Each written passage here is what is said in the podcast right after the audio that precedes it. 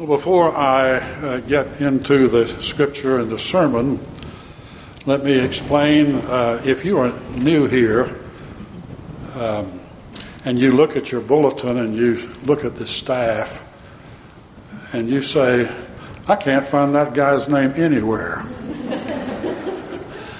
well, uh, that's true. Uh, I'm David Haygood. I have lived in Newnan for 15 years with my sweet wife Harriet. Uh, we retired in 2003 after having served 41 years in the South Georgia Conference of the United Methodist Church. And uh, people say, Why'd you move to Newnan? I said, Well, two or three reasons. Number one, I have a sister and her husband, Carl and Faye Wicker, who live there with their children and uh, their grandchildren. And uh, Carl, of course, has died since we moved here. and um, I said, secondly, we wanted to get across the gnat line. we lived on the coast for 19 years. And uh, I can tell you, we know all about gnats. we grew up in middle Georgia, and we knew about the black gnats and uh, they black gnats and the sand gnats you know are different kinds. But and the third thing is i wanted to get away from any of the churches i served because i didn't want to get in the way of the pastors of those churches.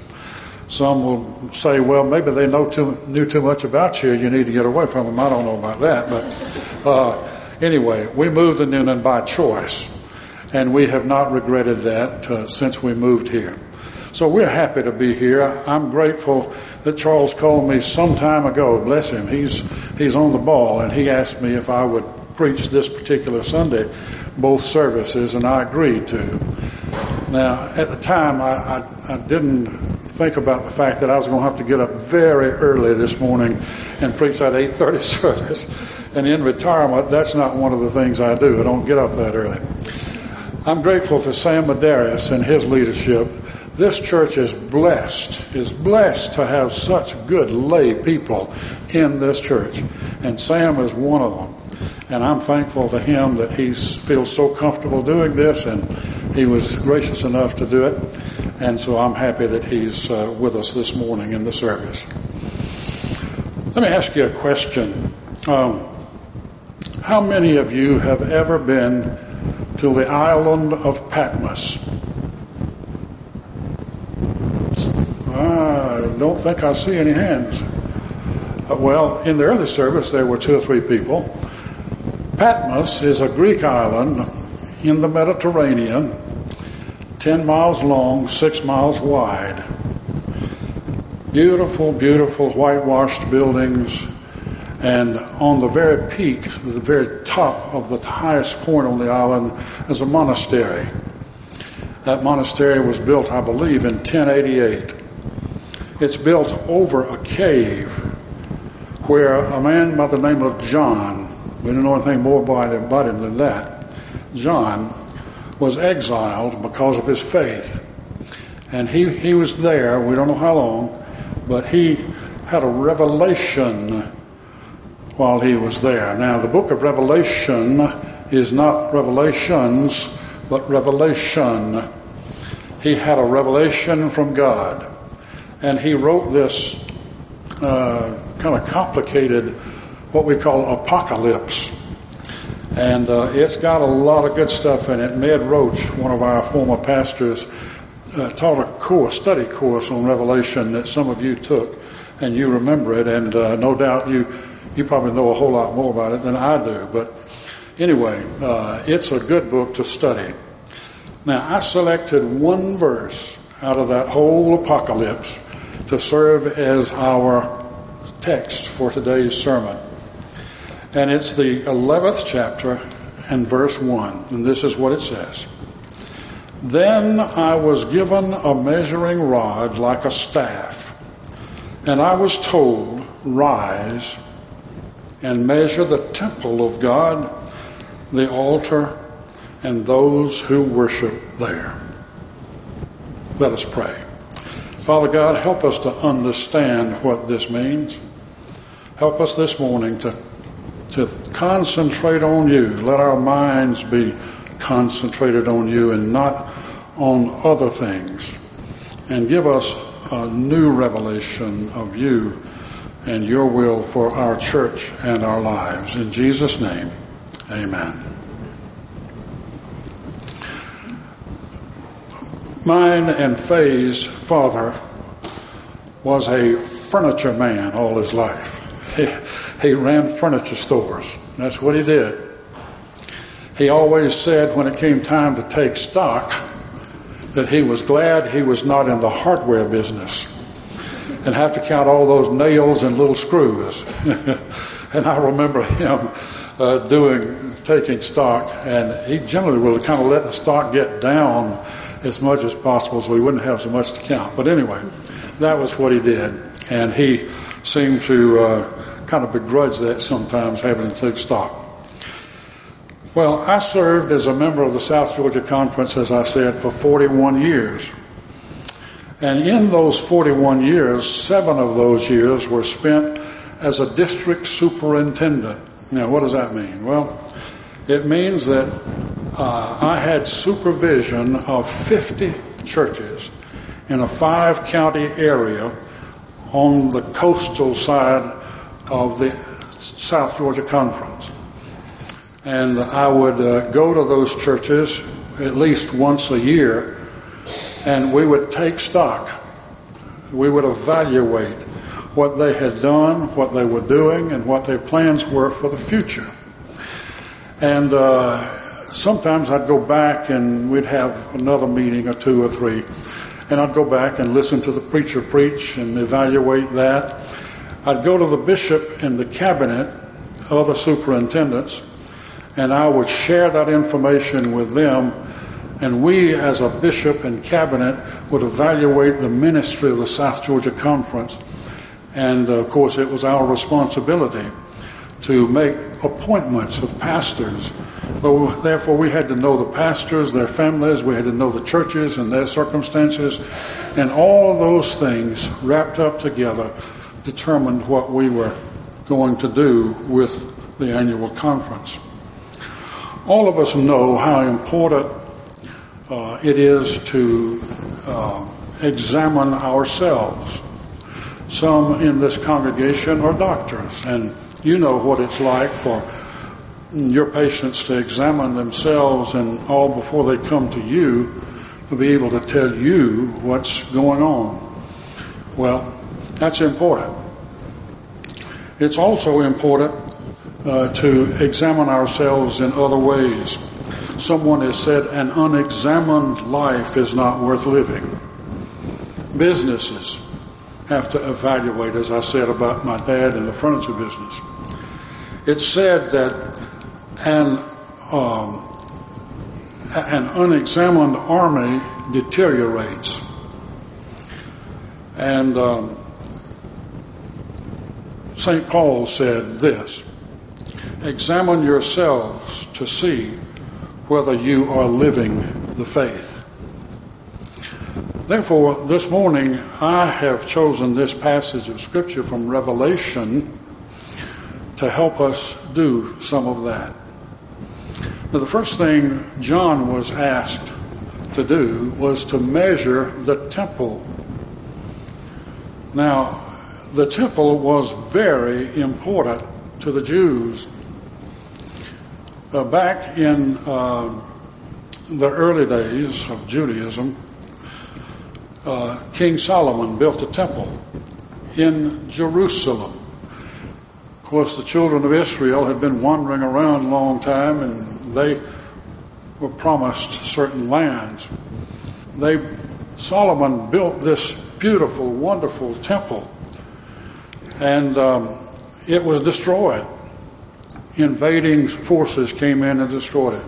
There were two other temples that were built on the same spot. Again, invading armies came in, destroyed the temple. They destroyed the city of Jerusalem. Well, the last one was destroyed in 70 AD. Now, the temple was extremely important because it said to the world this territory belongs to God. This territory belongs to God. Today, if you visit Jerusalem, you will find as you are approaching the city and as you get to the city, there's a huge gold dome on the site where the temples, the other three temples, used to be. This is not a Christian temple, it's a Muslim temple. Sad to say. Not to say that the Muslims are bad, but to sad to say that the temple is no longer a, um, a Jewish temple or a Christian temple. Now, in Jerusalem, there are structures, many structures, that say to the world, this community is of God. And there are many that say this community is of Jesus Christ. Now, such has been the case uh, through the centuries. Uh, there are many magnificent churches, you know, around the world that say this community belongs to God. You may recall that St. Paul visited Athens, Greece. And when he got there, he looked around and he stood on the Areopagus and he said, Men of Athens, I perceive that you are very, very religious. He saw all their structures that were dedicated to the gods that they believed in. And he saw one that said, To an unknown God. And he stood there and he said, What therefore you worship as unknown, this I proclaim to you. In today's world, there are structures that stand out in communities, and they are religious symbols that say, This community belongs to God. When I finished seminary, Harriet and I went overseas for a year to study, where I studied, uh, I did a year of postgraduate work in New Testament at the University of Edinburgh. And with what time and what meager finances we had, we traveled around Great Britain. And everywhere we went, we saw magnificent structures, cathedrals built to the glory of God. In every, I think just every community we visited, there were three buildings that were always there a school, a pub, and a church. In one community we visited, we visited with a lady we had met on a trip, and she took us to the pub. And while we were there, that's where the priest was. he was hanging out at the pub. Oh, but those three structures were in just every community we visited. And like I said, there are some places that magnificent cathedrals some of which are deteriorating now because of lack of finances and because of age. But many were, many are still, still there today. Now, in our country today, some of the most outstanding structures are our Christian churches. Skylines are dotted with steeples that say, This is a Christian community. I suppose, unless you had your head in the ground or you were uh, hallucinating or something and not here in the community, you recall in April a group called the Neo Nazis decided they wanted to rent Greenville Street Park and have a rally. Of course, I could go into it, and we don't want to do it now, debating again. Why were they permitted to, to rent it? Well, that's beside the point right now. But they rented that space and they wanted to have a rally. Well, what happened? there was a rally in this community.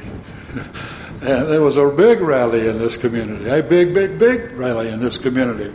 And during that period of time, a lot of photographs were made and published of Greenville Street Park what was in the background of Greenville Street Park photos? First United Methodist Church, and sometimes the Presbyterian Church. And then you could see the steeple of First Baptist Church. You see, these structures say to the world, this community belongs to God. The neo Nazis found that out. Thank God. Now, the magnificent structure we worship in today, don't know whether you know this or not, is 90 years old this year. In September, there, there, that's the birthday of the coming into the into the church building. If you haven't read it, there's a wonderful history of the church that was published, and there's a committee whose names are in the back of it. And I won't go through who all, the, all those are. Bob McCoon is the one who was hawking these books, and, and we bought one, and we're glad we did. And it tells you about the early history in about in 1828 when this structure was built to the tune of $200,000. Now, that sounds like not much today in today's world, but back then, that was a lot of money. Now, according to the Conference Journal of the North Georgia Conference, the property that belongs to First United Methodist Church now is worth more than $10 million. Now, some will say, why spend all that money to build those buildings? Why don't we spend that money on something else? Spend it on hunger to help people. We'll talk about that in a minute. Well, the building stands as a testimony to the neo Nazis and to everybody else who wants to know this community belongs to God. And Jesus Christ is our Lord and our Savior. Now, Jesus and his disciples one day were in Jerusalem, and the disciples said to Jesus, Teacher, look, what wonderful stones and wonderful buildings. And Jesus replied to them, Do you see these great buildings? There will not be left one stone upon another that will not be torn down. Now, that's common sense. Things don't last forever.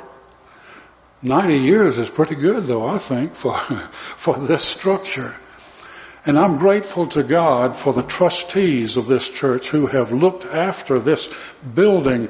And now that the windows have been redone and are refurbished and more and are brighter than they were, we, we can say we're grateful to them and to their foresight and you who helped pay for it to say this community belongs to God.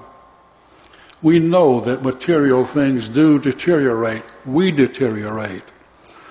But for the time being, we need these symbols that say we belong to God. Now, unfortunately, there are times when churches uh, have to close. This past year in the North Georgia Conference, 11 churches were closed. 11 United Methodist churches.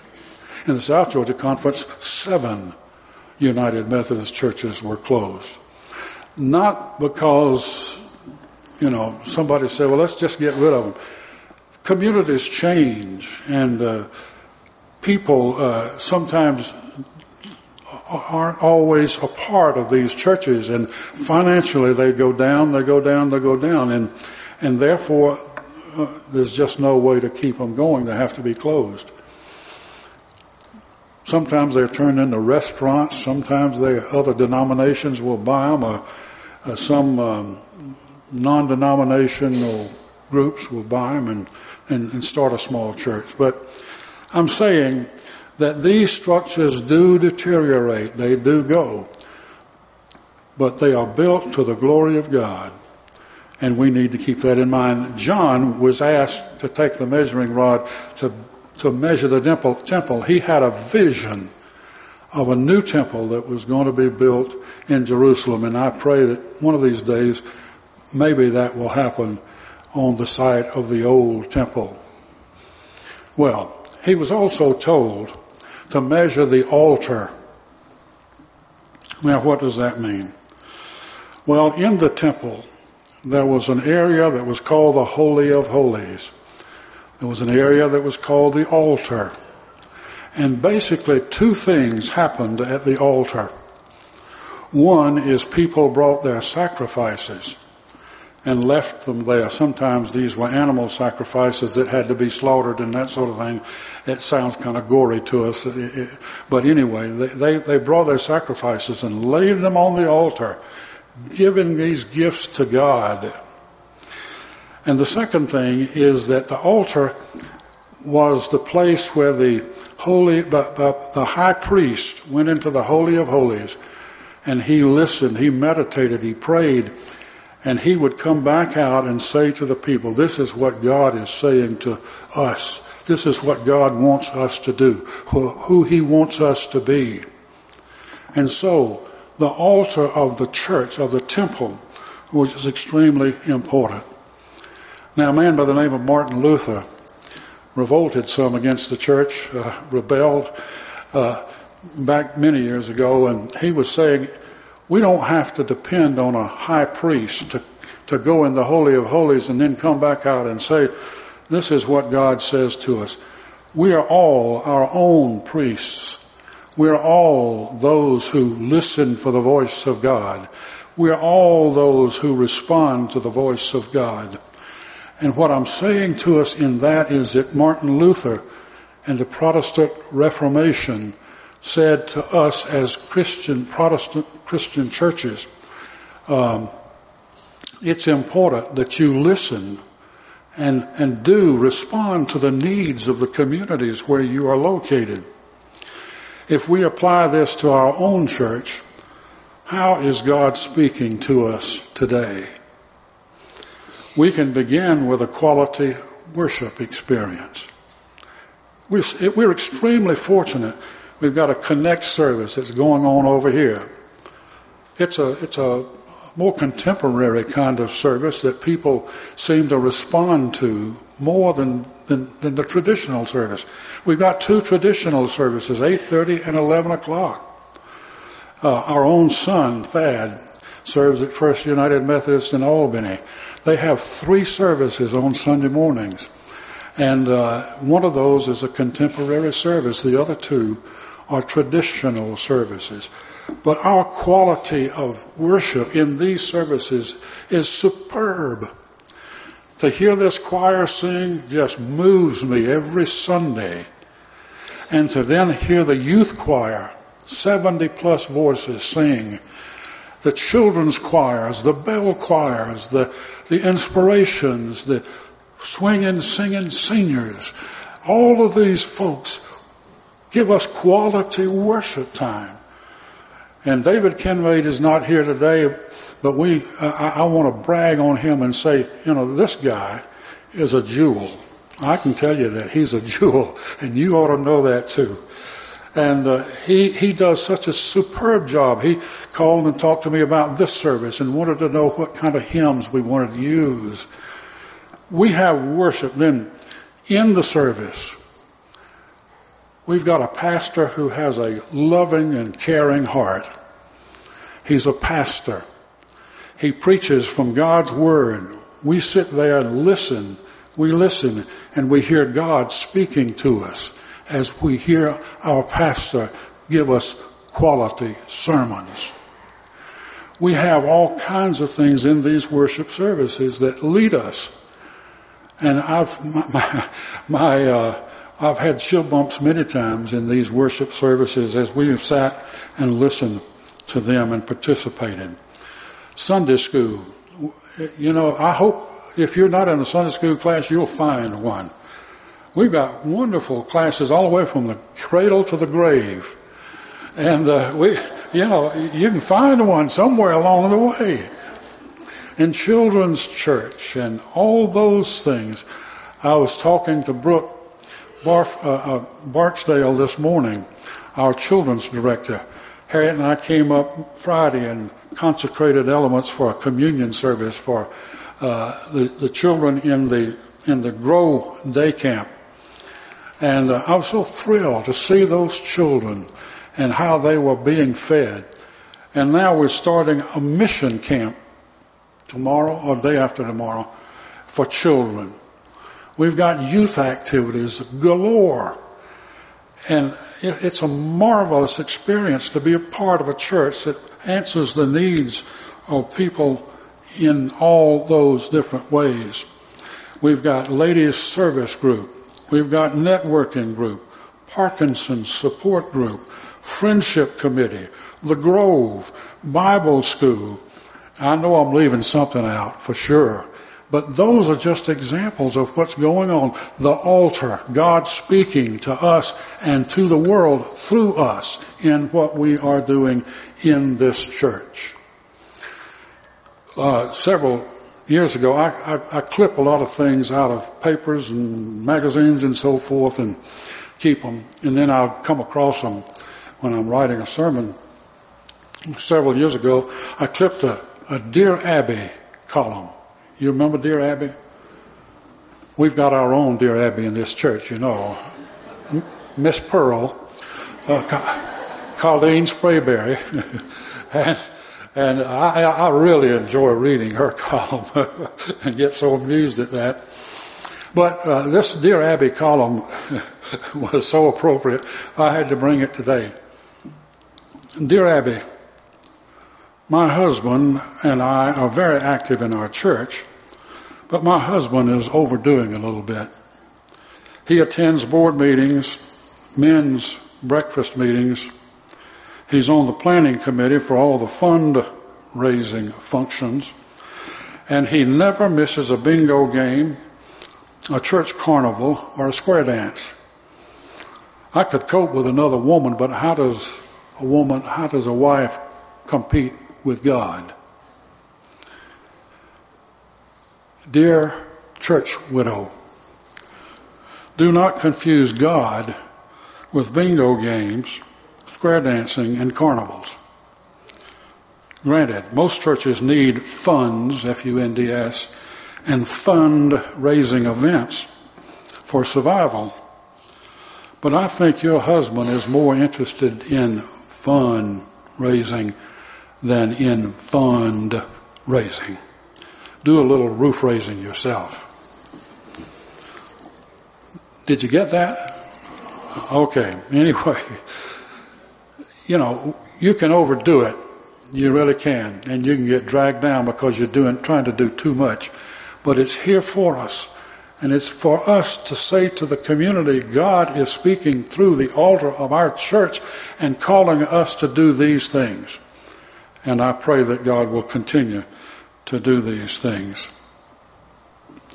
John was told, measure the altar.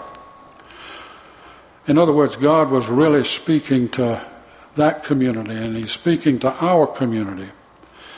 When I was in seminary several years ago, I participated in a study where we went to churches and we evaluated how things were going. And uh, one of the results of that study showed this, and you'll have to listen closely to pick up on this. There's ample evidence in the study to indicate that these churches tended to be created in the images of their respective communities. In other words, earthen vessels containing only cultural treasures, reflecting rather than renewing the culture.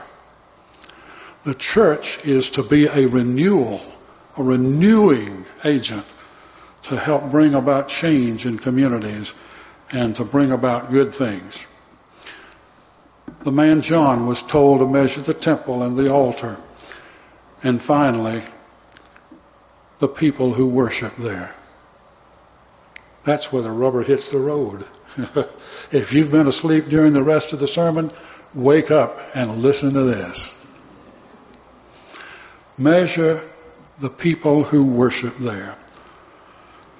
It was St. Paul who said, Do you not know that you are God's temple and that God's Spirit dwells in you?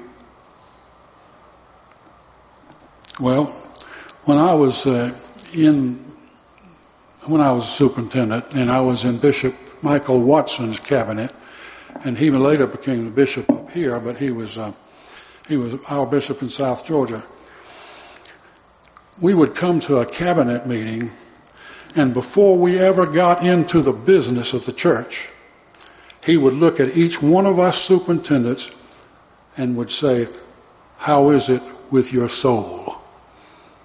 And we'd have to respond. What's God saying to us? How is God speaking to us? What am I hearing from God in my life? It bothers me when somebody says, My private life has nothing to do with my public life. Shucks on that. It has everything to do with it. How is it with you? How is it with your soul? How is God speaking to you? How is it with your soul? There's an old reminder well, by the way, this is this comes all the way from John Wesley. It's not just Michael Watson. John Wesley used to do that to all his preachers. He'd say, "How is it with your soul today?" Now, there's an old reminder that goes like this. This is my church. It is composed of people just like me. It will do a great work if I work. It will make generous gifts to many causes if I am generous. It will bring others into fellowship if I bring them. Its seats will be filled if I help fill them.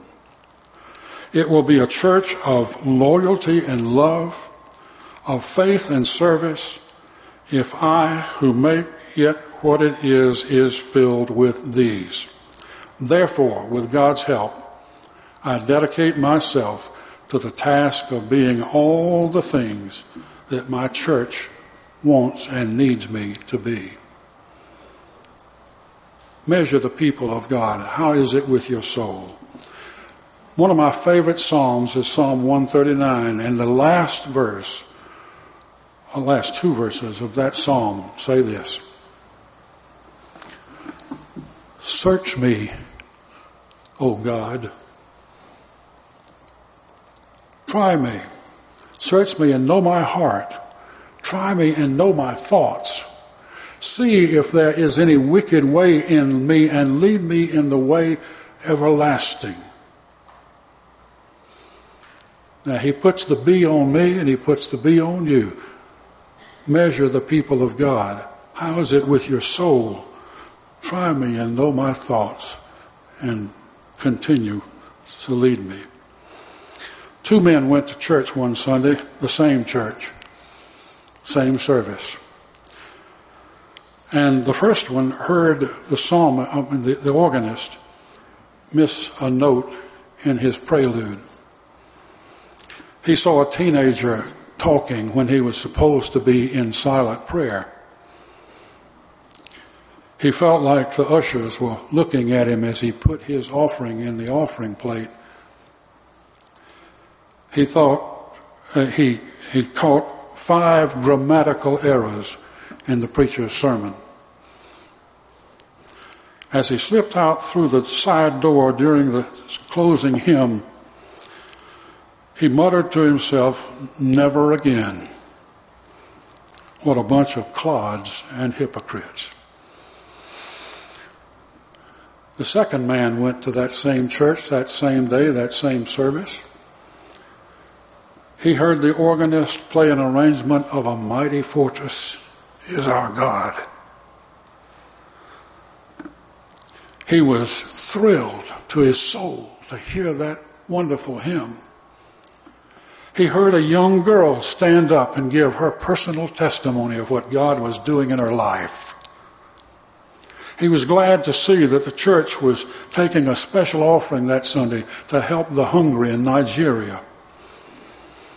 He especially appreciated the sermon. It answered a question that had bothered him for a long time. He thought as he walked out the front door of the church, how can anybody enter this place and not feel the presence of God? Well, how is it with your soul? Can you see God speaking to you and me through the altar of the church and what we are doing? Let us allow the church building speak to the world and say, This community belongs to God, and Jesus Christ is our Lord and our Savior. Dr. Harry Emerson Fosdick, several years before his death, told about a little church on the coast of England that was destroyed by a powerful hurricane. And uh, after it was destroyed, a member of the British Navy came to the pastor of that church and said, Are you all going to rebuild? And the pastor said, No, said, We can't afford to. We, we just can't do it. And the member of the British Navy said, Well, if you're not going to, then we are. Because the cross on the top of your steeple is on the maps that we chart our courses by.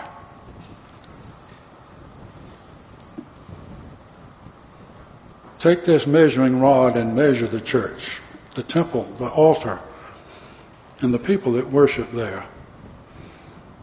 That's what the church ought to be. Are we? Amen.